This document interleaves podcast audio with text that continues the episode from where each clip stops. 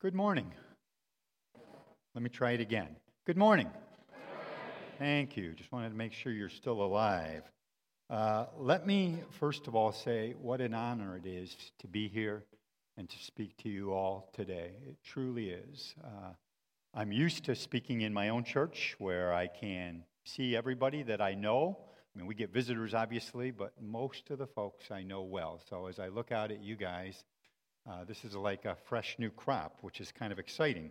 Um, as Danuta said, I attended Elim in 1976 on the Ring by Spring plan, and um, it worked really well for me insofar as I was uh, graced with being able to marry the president of Elim's daughter. Uh, we have been married for, oh Lord, um, This isn't being recorded, right? in June, in June of this year, we will have been married 41 years. Um, you should be clapping for her. She's got to deal with me. Um, we have three grown children who are all married, and I have nine amazing grandchildren. Um, back in 1976, when I arrived here on campus, and I think the only one who was here back in the day is Brother Stacy and Guy Gabriel, I think. These two, I think, were the only two that were here back then.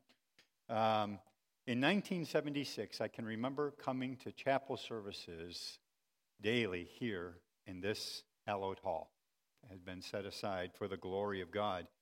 And I never would have imagined that I would have the privilege of standing up here and being able to speak to you and be able to do the kinds of things that I have done over all of these years of ministry, which kind of leads me into my message this morning.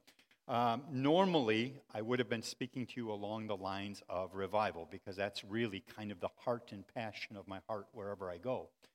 But as I uh, prepared, I really felt to go in a different direction, and it's going to be a little bit more practical, a little bit more down to earth, and I hope that it will be applicable to you. Uh, and so, what I want to do is, I want to give you my thesis statement. This is a college, right? So, I want to give you my thesis statement up front, and my hope is to be able to develop it in such a way that it will actually be helpful to you. So, here's my thesis statement. For those of you that take notes, this is my thesis statement. The decisions that we make today largely determine our tomorrows.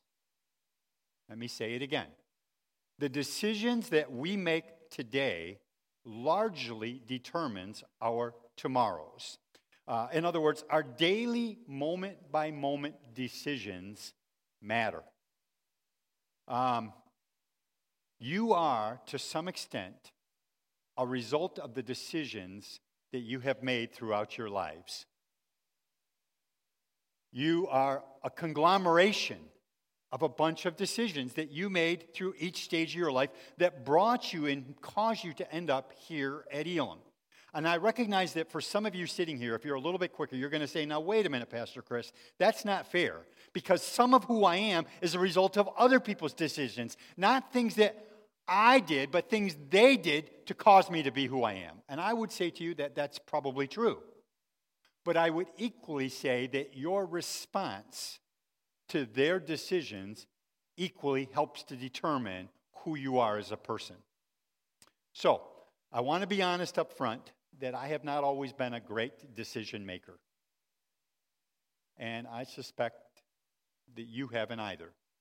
Uh, I, I, did things at Elim. I was at Elim, oh, I hope that I'm right in this. I think I was at Elim for about maybe a month before I got campused. Back in the day, we had what were called demerits. I don't. You, do you guys have demerits anymore? No demerit. You guys, what is the deal? We had demerits. In other words, if you did something wrong, you got demerits. And I, I forget what it was. I think it was like if you got 25 demerits, which you had to do a lot to get 25. If you got 25 demerits, you got what was called campus, which basically meant you were sent to your room. And I think it was like a month along, I got campused because I was playing basketball down in the gym that used to be there. And I'd never played basketball before. I grew up on a farm and we played baseball and we played football. We didn't play basketball. Only girls played basketball because you had to wear shorts. Guys didn't wear shorts. And so I'm playing basketball, and this guy by the name of Ken kept putting his hands on my back. He was guarding me.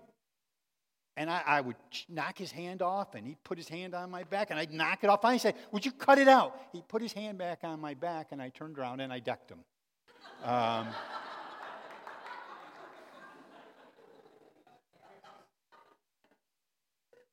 we're not always good about making decisions, and sometimes, sometimes we don't even think of them as decisions at all we think of them as uh, reactions or responses. We think of them as behaviors and attitudes. But all of those reactions are actually momentary decisions that you make to the environment and the situations in which you find yourself. Those actions matter in your lives. Have you ever made a decision? Have you ever had a reaction that actually affected your life in a significant way? And maybe you would say, yeah, my decision to come to Elim. But have you ever made a decision on a negative front? Have you ever um, been in a relationship and something was going on and you overreacted, you got angry and you lost your temper, and it changed the tenor of that relationship from that point forward?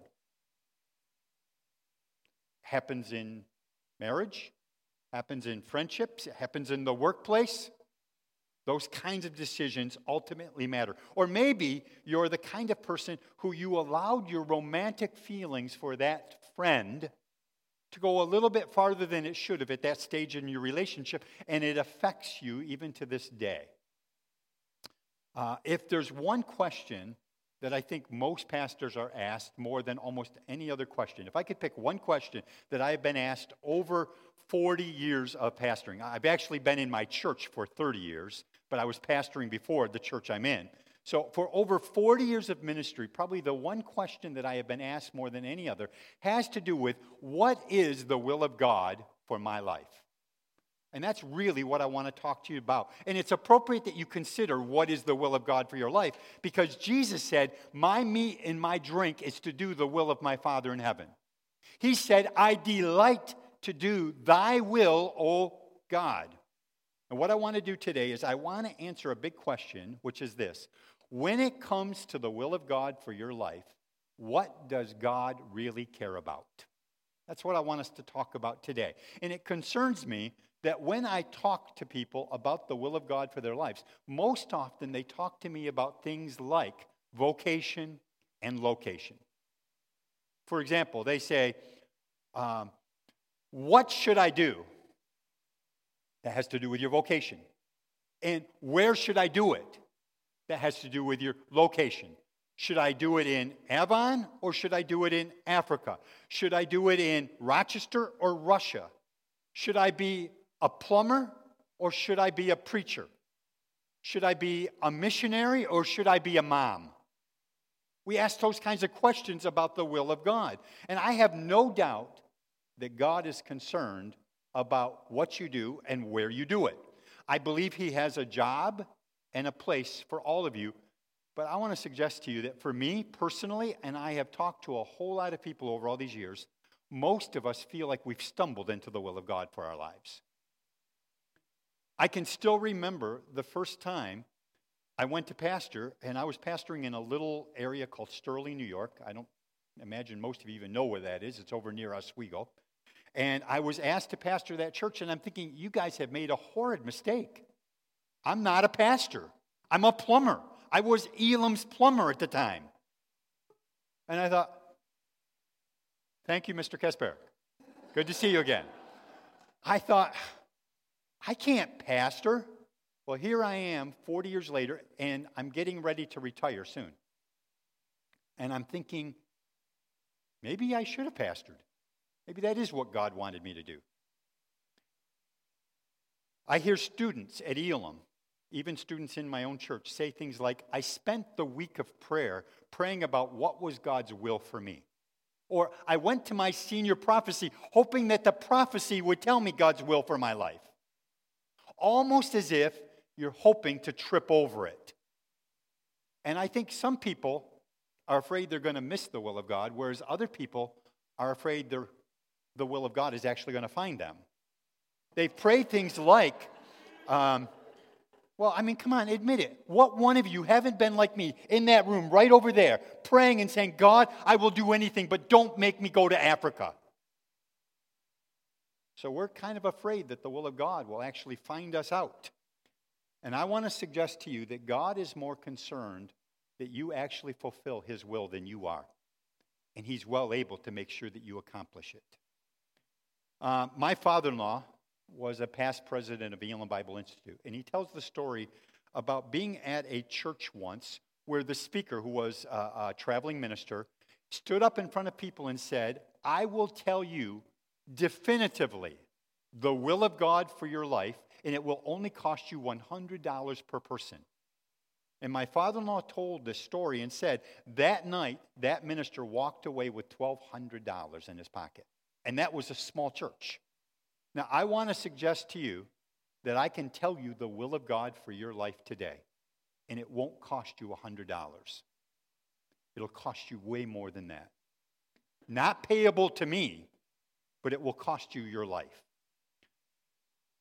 It'll cost you everything that you have. Now, my premise for this message is simply this when it comes to the will of God, we tend to ask the wrong questions.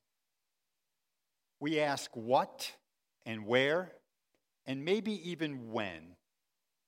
But here's my point number one. If you're taking notes, this is point number one. I only have two points for you today, by the way. Normally, uh, uh, Jonathan will tell you if you're in my church, I have three to four points, and every one of my points have subpoints. Uh, I like points. I like to think of things logically, systematically. But today I decided to give you just two points. My Point number one is this God cares more about who than do. God cares far more about who you are than what you do. And I want you to think about that for a minute. Because most of our lives, even here at Elim, we're more concerned with our image than we are with who we really are. We're more considered, concerned with what we look like, what people think about us, than we really are about who we are on the inside. 1 Thessalonians 4:13 says this, "For this is the will of God." That's pretty definitive, isn't it? This is the will of God, even your sanctification. So God's will for your life, and I'm telling you point blank, this is God's will for your life. It is that you be sanctified. You be set aside for his purpose. God's will is that you walk with Him day by day until you become more and more like Jesus. Um, one of the things that Danuta mentioned is that I spent a lot of time in the gym, and I did. And back in the day, by the way, you guys might not realize this, but Brother Stacy had a killer free throw shot. We, he was on my team, and we would just tell him, we don't care what else you do, just run to the free throw line and we'll get you the ball there and you shoot it. I mean, he was just like amazing that way. But while I was on the court, uh, I, I, was uh, an angry person. I played to win, I was competitive, and that kind of thing was inside of me. And one of the themes that we had for our class at Elim was formed for service. Formed for service taken a God a lot of years to work on some of that stuff in me, and He still is. But it started with being willing to admit, God, you care more about what's going on inside of me than how I look to people or what I'm doing, whether it be plumbing or pastoring. It really doesn't matter. I tell people all the time I pastor because I believe that's what God called me to. I believe that is the will of God for my life. But that's not who I am. Who I am is God's. I am his child, his son. Paul says in Romans 8:29, "For whom he foreknew, he predestined to be conformed to the image of his son." That's what our life is about. God chose you to be more like his son, to be more and more like Jesus. While we're agonizing over what we should do and where we should do it, God cares more about who we are on the inside God's will for you is that you allow the Holy Spirit to be so resident in you that you be transformed more and more into the image of His Son. So I want to suggest to you, some of you maybe are even seniors here today. In fact, how many of you are in your final year here at Elim, senior year? And I know now that there are uh, bachelor's of science degrees, I guess, that can be handed out. Uh, you could actually go another year. We only had three years back in our day. It took me six years to get through three years, but we can do it. Uh, I was a little bit slow. But I, I want to say to you guys regardless of what you do, the truth is God cares far, far more about who you are inside. Are you living your life for Jesus, or are you living your life for you? Um, the Greek word that is used for sanctification is the Greek word hagiasmos, and it means to be set apart, to be different. I'm not suggesting that you dress differently or you act differently than the world, because the world's not our standard. I'm suggesting that you look like Jesus. You become more and more like Jesus so that when people see you, they see something of God in you. The scripture says of the early disciples that when they were brought before the religious leaders, they took note that they had been with Jesus. And my question to you today is would people take note that you've been spending time with Jesus by who you've become as a person? Jesus cares about our character far more than our career. Uh, Jesus cares about who you are in the core of your being more than what you're doing in life. The question that people ask is this What does God want me to do? And I would suggest that instead you ask the question Who does God want me to become? Because it is a process. I've been at this a long time, a long time, such that uh, I, am honestly, I'm getting ready to retire in another year. But I have to tell you, God is still at work in my life. He still confronts things, He still challenges things, He still expects me to grow in Him. And I hope that that happens until the day I die. I don't want to stay the same. I want to change and become more like Jesus. Who comes before do? Now, let me ask you a question, and I hope you'll be kind, uh, because otherwise I could go home with a hurt feeling. Um, how many of you would say, theologically, theologically, it is God's will for me to stand and to give you this message today? How many of you would say that? Would you say that? Okay. I want to suggest to you that that's probably true, but that's secondary. That is secondary to large to the larger will that God has for my life. God's larger will is that I become more like him and that I be honest in how I actually handle things in front of you today. Uh, I've stood up in front of preachers over the years, a lot of preachers over the years, and they tell some great stories. And when they're done, I think to myself, I wonder if that story is even true. Or did you just make up a story because it sounded good for your message? I say to people all the time, I'm going to be ending as a pastor here in another year. That doesn't change who I am inside and what I want to do with my life. I want to live my life living, breathing until the day I die for Jesus. And I hope that's your cry as well. The second point I have for you very simply today is God's will is more about why than what. God cares about your motives. Scripture says it this way in Proverbs 16:2. People may be pure in their own eyes, but the Lord examines their motives. Motives matter. There's an old truism that says this there are two reasons why everyone does something there's the reason we tell everybody, and then there's the real reason. What's the reason you do what you do? Um, I have nine grandchildren that I love dearly. Uh, they're amazing, they're beautiful, they're cute, they're smart. Um, if I had known that grandchildren were so good, I would have had grandchildren before I had my kids. I mean, these grandchildren are amazing. And if you've ever met them, you know it's true. But my grandchildren come to visit me. Uh, during COVID, it's been a little bit more challenging, but prior to COVID. They would come to visit me regularly. And one of the first things that they're looking for is my stash of jelly beans. I like jelly beans, it's one of my weaknesses.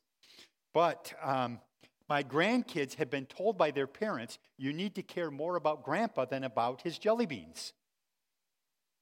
So they come to the house and they sit on my lap, and the first thing they ask, even though they're not supposed to, first thing they say is, Grandpa, can we have some jelly beans? And I'll say, Well, I'll have to think about it. And then it begins.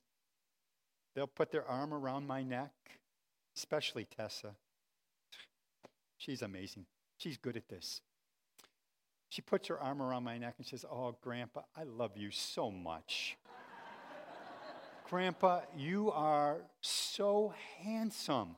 Grandpa, have I told you lately that you look so good losing all that weight? You are so thin and you, you're like an athlete. Even though you're getting a little bit older, you are so athletic. And she'll say, Grandpa, this is just between us. I have two grandpas. I have Grandpa Shaw and I have Grandpa Lonneville. But can I tell you a secret? You're my favorite grandpa. Now, maybe it's just me. My suspicion is Tessa might have a slight issue of mixed motives. What do you think? well, I still want to suggest to you that God cares more about our why than our what. He cares about our motives and why we do things. Um, and I'm, I'm submitting this especially to the leadership of Elim because they can correct me when I'm all done and I leave. They can correct this. But I have kids ask me, college age kids, I call them kids, I'm sorry, I shouldn't do that. I have young adults uh, ask me questions like, Do you think I should date this person or not? Having been around for a long time, I want to say to you, I don't know and I don't care. Do what you want, do what's in your heart. But I do say this if it's to date, date with integrity. The word integrity actually comes from a Latin word that has the idea of an integer, which is a whole number. Do it with wholeness. And I would suggest to you that if you're going to date, if you choose to date, date wholeheartedly before the Lord. Before the Lord. And if you're not going to date, if you're going to be single, you're going to say, This is a stage of singleness in my life, then do that wholeheartedly as unto the Lord. Um, Psalm 139, the message, the passage, the Passion translation puts it this way God, I invite your searching gaze into my heart. Examine me through and through. Find out everything that may be hidden within me. Put me to the test and sift through all my anxious cares. See if there's any path of pain I'm walking on and lead me back to your glorious, everlasting ways, the path that brings me back to you. If I take time to be honest, I got to tell you, sometimes when I allow my own mind and heart to search within me, I am horrified by how self centered I can be. I avoid things because I'm lazy. I know, for example, that my wife, who has just had surgery and she's not supposed to be doing anything right now, uh, I know that she likes uh, this, um, what's it called? Help me, a humidifier on in our bedroom. She likes a humidifier because the air gets dry, especially in the wintertime. She wants the humidifier, but it has to be filled.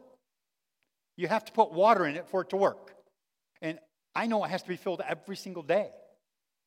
And I lay in bed at night pretending that I've completely forgotten about it. Just because once I'm in bed, I don't want to have to get up again. And then I see her get up out of bed herself and go over and start to pick up the humidifier. And I'll jump, oh, no, no, I'll get it. I just forgot. Well, I forgot for a second until I got in bed. And then I, how many of my motives are more me centered than they are Jesus centered? You sang it today Jesus, be first, be the center. How much of what's going on inside of me is more about me than even about others? I'm not looking to serve them. Uh, one of the first messages I can ever hear spoken here at campus was about the call to servanthood. I don't hear a whole lot about that anymore. But the truth is, every one of us is called to lay our lives down. Jesus said, I give you this example.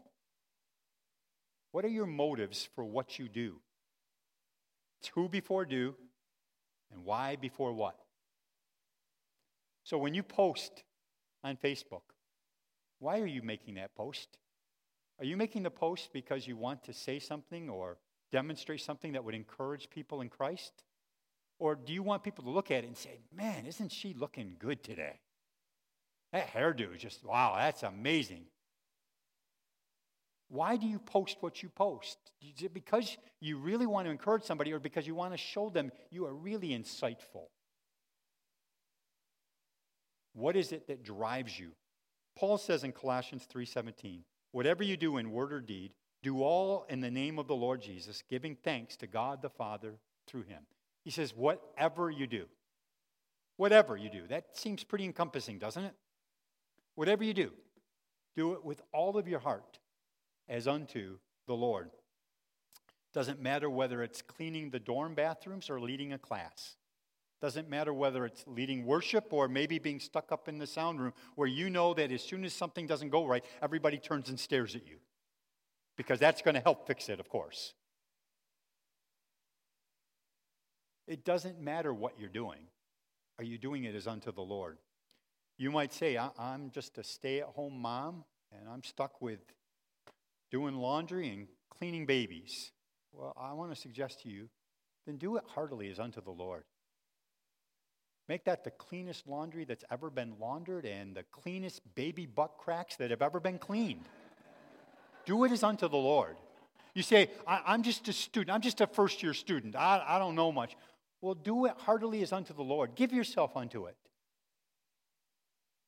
You say, Well, I'm hoping that one day I might be a missionary overseas. Well, are you being a missionary where you're at right now?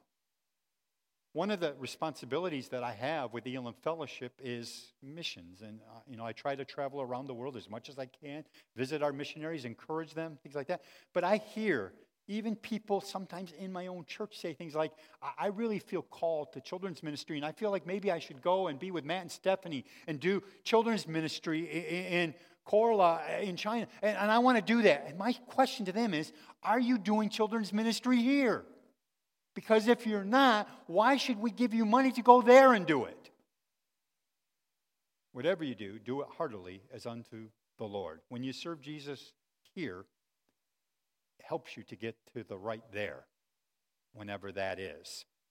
Who before do, and why before what?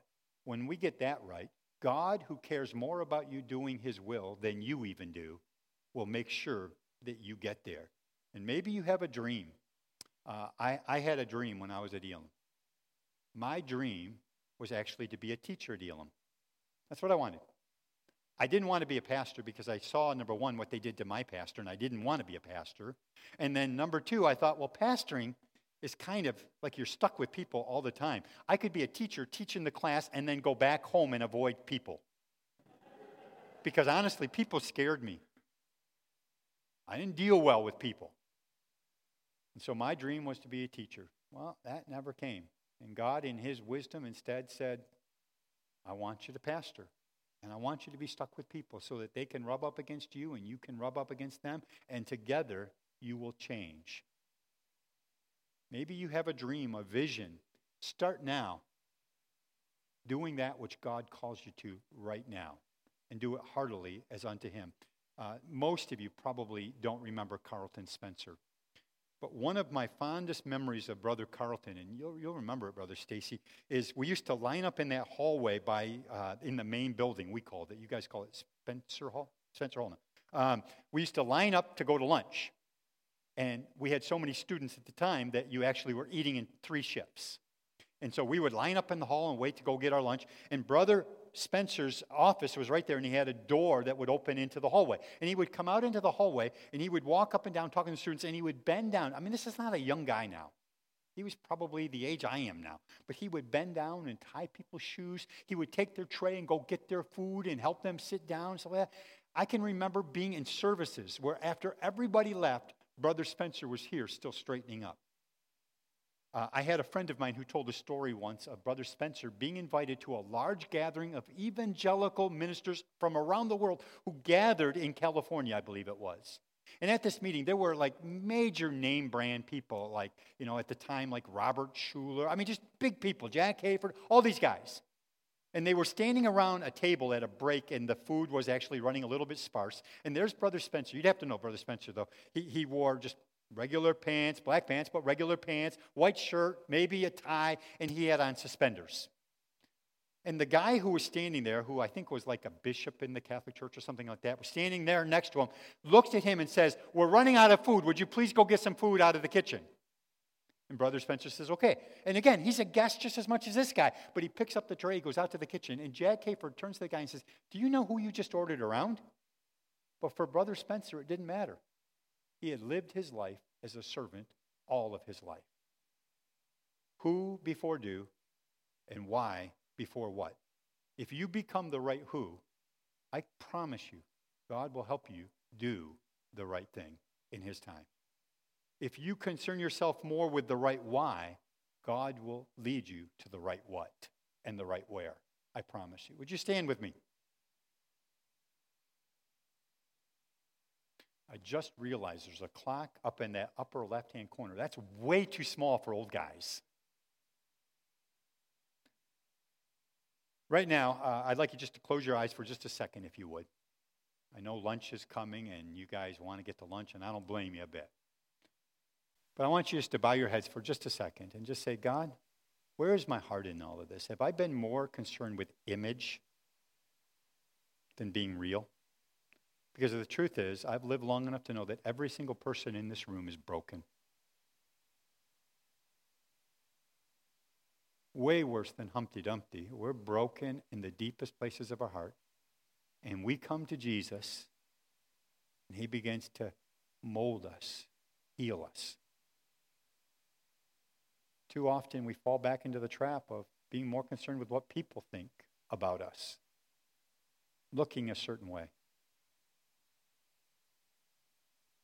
doing certain things that we think are higher and better and make us look better. But ask yourself where are you at in the core of your being? Is Jesus really the center?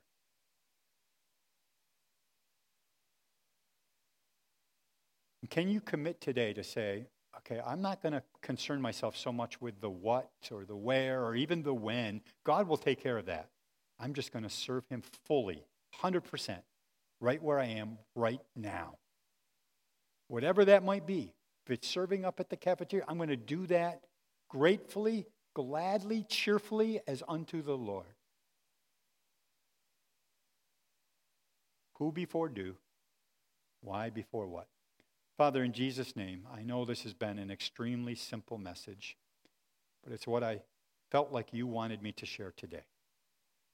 And I ask God that you would work in our hearts, even as you have worked in my heart, to be less concerned with um, appearances and far more concerned with the real depths of our hearts.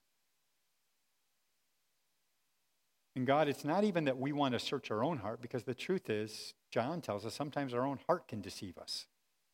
But we're saying, Holy Spirit, you search us. You know what's inside of us.